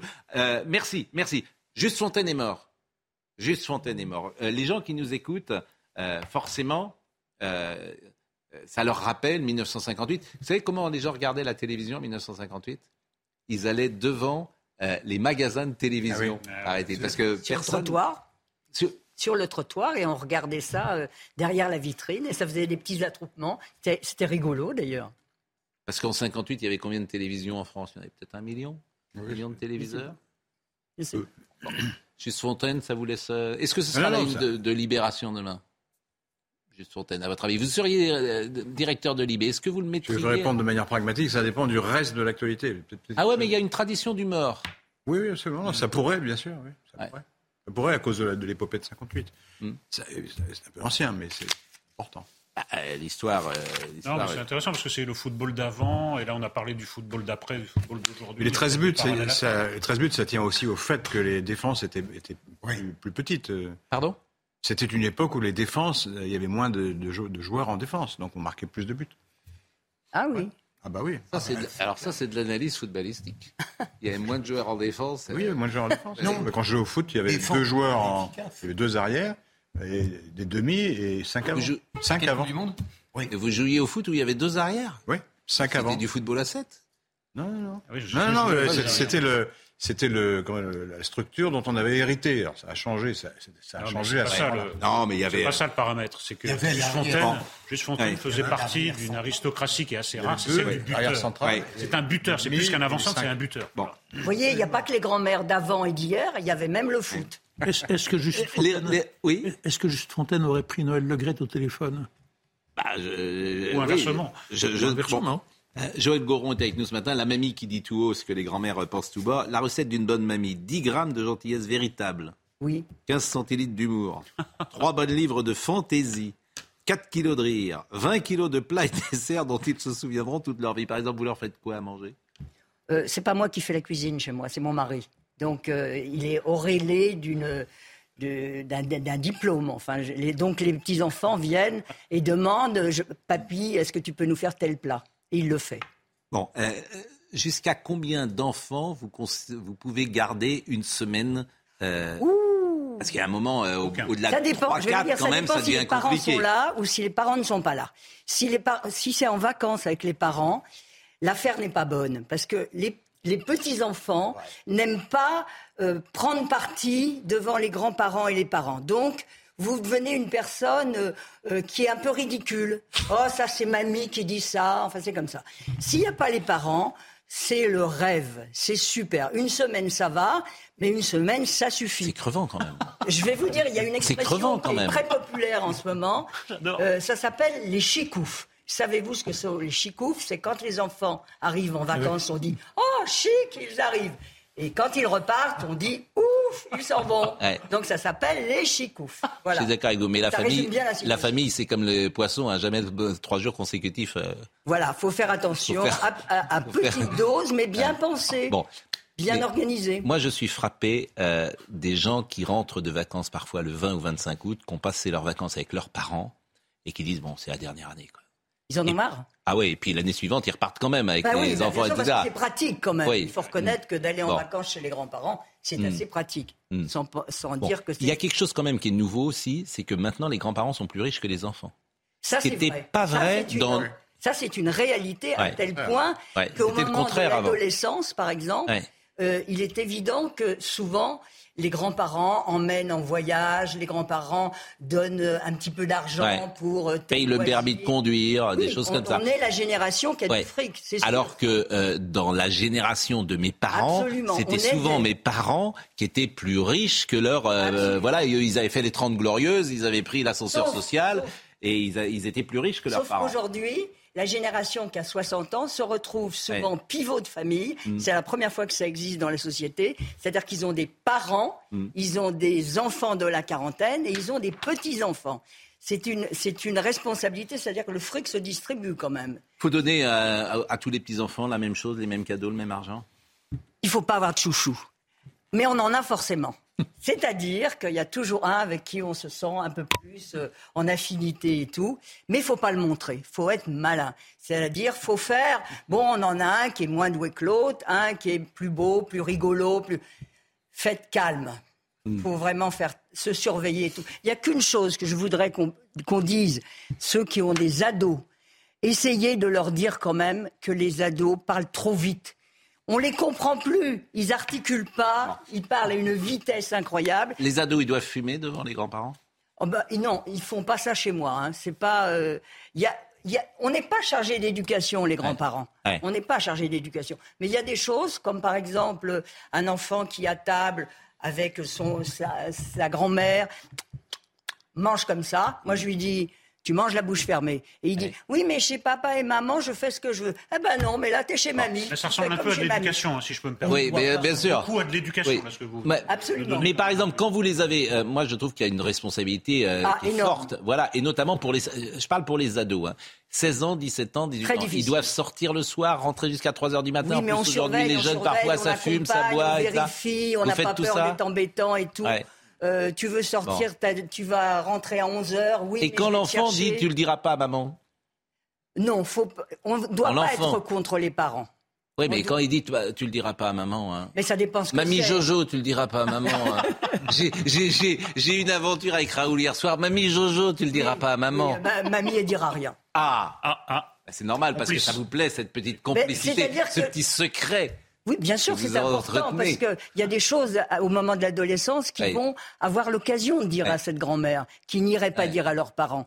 Mais ça ne veut pas dire que je vais dire que c'est bien, que c'est ou, interdit. On discute et on est plus ouvert. La grand-mère idéale, c'est mamie, euh, c'est euh, Poupette dans La Boum. Mais oui, mais bien sûr, c'est-à-dire qu'elle est drôle. Elle était arrière-grand-mère, d'ailleurs, non? Non, elle était grand-mère ou arrière-grand-mère dans La Boum C'est dans, dans La Boum. Oui. Et vous savez qu'aujourd'hui, arrière-grand-mère, euh, moi je peux être arrière-grand-mère. Enfin, vous me direz, oui, ça se voit, mais. Euh, non, vous n'êtes vous pas arrière-grand-mère. Mais je peux l'être. J'ai 80 ans. Ah, ah, bon? Bah oui. Eh. Vous savez, Froufrou, c'était il y a longtemps. Très grande forme. Ah, non, vous êtes. Très grande forme. Et vous bossez, vous bossez toujours? Oui, j'écris des choses. mais il faut, vous travailler d'ailleurs. Mais euh, c'est la meilleure chose. Oui, enfin, j'ai travaillé jusqu'à 75 ans, ça va quand même. Ouais. Hein? Bon, Jacques Vendroux. Alors, Jacques, mais non, Jacques, on voulait vous appeler aujourd'hui pour vous souhaiter bon anniversaire, parce que c'est votre anniversaire, et vous avez, euh, je crois, 35 ans. C'est euh, exact, tout à fait exact. Hein. mais évidemment, euh, on, a un peu de tristesse, puisque ah juste ah Fontaine. Bon, en même temps, il a 91 ans et puis il était très diminué. Euh, donc euh, on, savait qu'il euh, était parti dans une maladie aujourd'hui qui oublie parfois le disque dur. Et cette maladie est terrible, disons-le, pour ceux qui en souffrent et aussi pour ceux qui les accompagnent, Jacques. Oui, je voudrais penser surtout à, Arlette, sa femme, que je viens d'avoir longuement au téléphone, à ses enfants. Justo est parti cette nuit de l'hôpital de, de Toulouse. Et sa femme m'a dit quelque chose de formidable. Tout à l'heure, elle m'a dit, Jacques, il est parti avec son record. Et donc, hmm. il est parti avec ses 13 buts qu'il a marqués en Coupe du Monde en 1958, record qui n'a jamais été battu depuis euh, cette période de 58, où ils ont terminé troisième de la Coupe du Monde avec une équipe, euh, Pascal, on s'en souvient tous, qui était mythique, Dominique Colonna, euh, Roger Piantoni, Raymond Coppa, Robert Siatka, Robert Jonquet, une équipe qui fait partie de l'ADN du football français au même titre que, que 84, 98 euh, et 2018. En tous les cas, ce sont des grands footballeurs et Justo était ce qu'on appelle euh, un seigneur. C'est-à-dire que ça a été un grand joueur. Il a joué à Nice, il a joué à Reims, il a été sélectionneur de l'équipe de France, il était entraîneur du Paris Saint-Germain à l'époque où c'était Daniel Echter qui était président. Et donc, si vous voulez, il fait partie de notre, notre ADN. On a tous été Juste Fontaine un jour dans notre vie et, c'est lui qui fait monter. Il y a un film célèbre, euh, je crois, de Adolphe Drey. Euh, le jour de la montée euh, du Paris Saint-Germain, où Justo a un malaise d'ailleurs à la fin du match. Il est porté en triomphe par Daniel Echter parce que le club est en train de monter. Alors je ne sais pas en quelle année c'est, si c'est en 73 ou 74. Et Juste Fontaine. C'est en 71. C'est 71 la montée. Et l'année où le l'année l'année où le club est créé en fait deux ans après.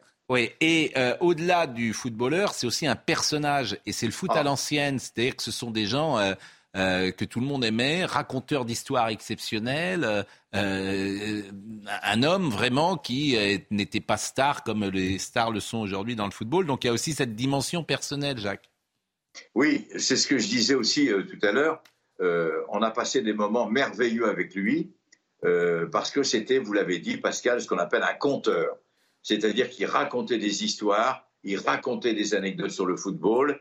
Et puis vous savez, depuis qu'il avait mis un terme à sa carrière, il a suivi toutes les Coupes du monde de football avec euh, son ami Dominique Colonna, que nous saluons d'ailleurs, qui est l'un des derniers. Qui est en Corse, Dominique Colonna. Oui, à Corté, dans sa, dans son restaurant. Ah, il nous écoute peut-être, Dominique Colonna, qui avait gagné un. Dominique nous regarde. Eh ben alors, on salue Dominique Colonna et on salue toute la Corse. Et Dominique Colonna, je crois, avait euh, été le premier à gagner euh, le loto sportif euh, en son temps. Absolument. Je, vous interromps, Jacques, parce qu'on terminera. C'est aussi votre anniversaire et on, vous fera une petite surprise. On chantera avec vous My Way. Ça correspond assez bien d'ailleurs, My Way, à, l'itinéraire aussi de Juste Fontaine. C'est ma vie, quoi. C'est My Way. Pourquoi vous seriez grand fan de Frank Sinatra? C'est un peu la réincarnation de Frank Sinatra. C'est la version de Sinatra, pas celle de Sid Vicious. Non. D'accord. Euh, mais Audrey, on est un poil en retard, bien sûr, mais euh, Juste Fontaine. parfois, je pose à la jeune génération, Juste Fontaine, ça, ça, vous parle quand oui, même. Ça me parle. Bon. Ça me parle. Je ne pas vous faire sa biographie, mais ça me parle. Bon, euh, rappelez-nous euh, les infos du moment. L'Ozempic, cet anti-diabétique détourné en coupe fin sur le réseau social TikTok. Des influenceurs vantent les propriétés amaigrissantes de ce médicament. Le succès est tel que les ventes explosent partout dans le monde, mais l'Agence nationale de sécurité vient de publier un rapport. Elle alerte sur l'utilisation de ce médicament pour les personnes qui ne sont pas diabétiques. L'enseigne Gap France a été placée en redressement judiciaire. Une telle décision était attendue après avoir été requise par le parquet il y a deux jours. Plusieurs marques françaises en effet souffert des conséquences de l'inflation et du Covid. Elles payent aussi euh, leur manque d'adaptation aux nouveaux modes de consommation. Enfin, fini le démarchage téléphonique le week-end. Plus d'appels non plus les jours fériés, pas plus de 4 appels par mois et des horaires imposés aux démarcheurs. Aux démarcheurs. Euh, le gouvernement n'a pas souhaité euh, l'interdire, mais le démarchage téléphonique sera mieux encadré à partir d'aujourd'hui. Donc on va remercier vraiment Jaël Goron. Je pense que vous allez faire un malheur. Il est sorti quand ce bouquin? Il sort là puisque c'est la fête des grands-mères dimanche. Ah oui Mais oui Donc vous allez être dans tous les salles. occasion. mais, bien calculé. Eh, alors, moi, je pense que euh, les, petits-enfants qui nous écoutent disent J'aimerais bien avoir une grand-mère comme Mamie Jojo. Ah Ah le, plus, le faudrait leur demander à mes petits enfants s'ils sont vraiment contents. Celui qui est le plus euh, vieux des petits enfants, il a quel âge aujourd'hui? 25 ans. 25 ans. Donc vous allez peut-être, euh, mais vous n'êtes pas encore arrière-grand-mère? Non, ben non. Ah bah, non, mais ça, ça, ça, peut... ça peut arriver dans les 3-4 ans, puisque l'âge, elle a 30 ans normalement, la, la, la femme qui accouche du premier bébé. Ouais. Et, ils viennent toujours vous voir, ils ont ah gardé le lien. Je vais les voir, je les emmène en voyage. Vous les emmenez en voyage Je les garde, tout ça. Oui, oui, oui. Je joue aux cartes, euh, à Uno, au domino. Je fais même euh, conversation sur Internet. Euh, avec. Alors souvent j'ai la tête, paraît-il, qui est pas tout à fait dans le cadre. Quand je ah oui, ça arrive. Ça se passe bien. Bon, euh, Jacques, euh, on, chante ensemble pour euh, se dire au revoir parce que c'est un peu la chanson de tout le monde, Maïoué. Quoi, c'est beaucoup la chanson de. Vous, vous avez. J'ai le droit de dire votre âge? Non, je l'ai dit. Je l'ai dit d'ailleurs. Je l'ai dit. Mais vous êtes beau là, hein? J'ai 75 ans. Non, mais vous êtes beau. Vous voyez Sinatra derrière, là Ouais. Mais là, vous êtes beau aujourd'hui. Vous êtes quoi Tous les jours, mais vous avez bonne mine. Ben, j'ai bonne mine. Je rentre d'Ardèche. Euh, euh, j'ai passé quelques jours de repos. Je travaille à Europe. Euh, j'ai été très sollicité hier parce qu'il s'est passé beaucoup de choses dans le football. Ouais. Et donc, je suis, je suis heureux. Voilà. Je travaille à Europe. Je travaille à CNews mes enfants vont bien, mes petits-enfants aussi, et mon amoureuse aussi. C'est l'essentiel. Le reste, bravo. Et je suis triste parce que Fontaine s'en va. Bien sûr. Euh, la retraite, donc, à 62 ans, c'est pas pour vous. Ah non, non, même pas question, même pas en rêve. Bon, bah, un peu de mélancolie pour terminer cette émission. Euh, je salue euh, Bastia Solunoy, que je salue régulièrement et Juste Fontaine était le sélectionneur de l'équipe de France lors du match de préparation perdu 2 à 0 contre une sélection de joueurs corses à Marseille en 67 me semble-t-il. Un grand joueur que tout le monde regrettera, toute la Corse euh, qu'on salue. Bien évidemment, euh, bon anniversaire en ce 1er mars. Bon anniversaire aussi à ceux qui sont nés le 29 février. Je pense, je l'ai dit hier soir, mais je pense à Gérard Darmon, euh, qui est né le 29 février. Et puis, bah, ça, c'est aux éditions de Noël. Voilà, merci. C'est une très belle histoire de Noël. Je sais pas comment il est mort. Robert de Noël. Ah bon Il est mort tragiquement, oui. Il est mort assassiné. exactement, aux invalides. Des invalides. Aux invalides. Et ça n'a jamais été raconté. Affaire qui n'a jamais été résolue. Exactement, c'est une très belle histoire à raconter. Ah oui. Merci, vraiment merci à tous. Euh, Jean-Marc Morandini dans une seconde et My Way euh, toute la journée.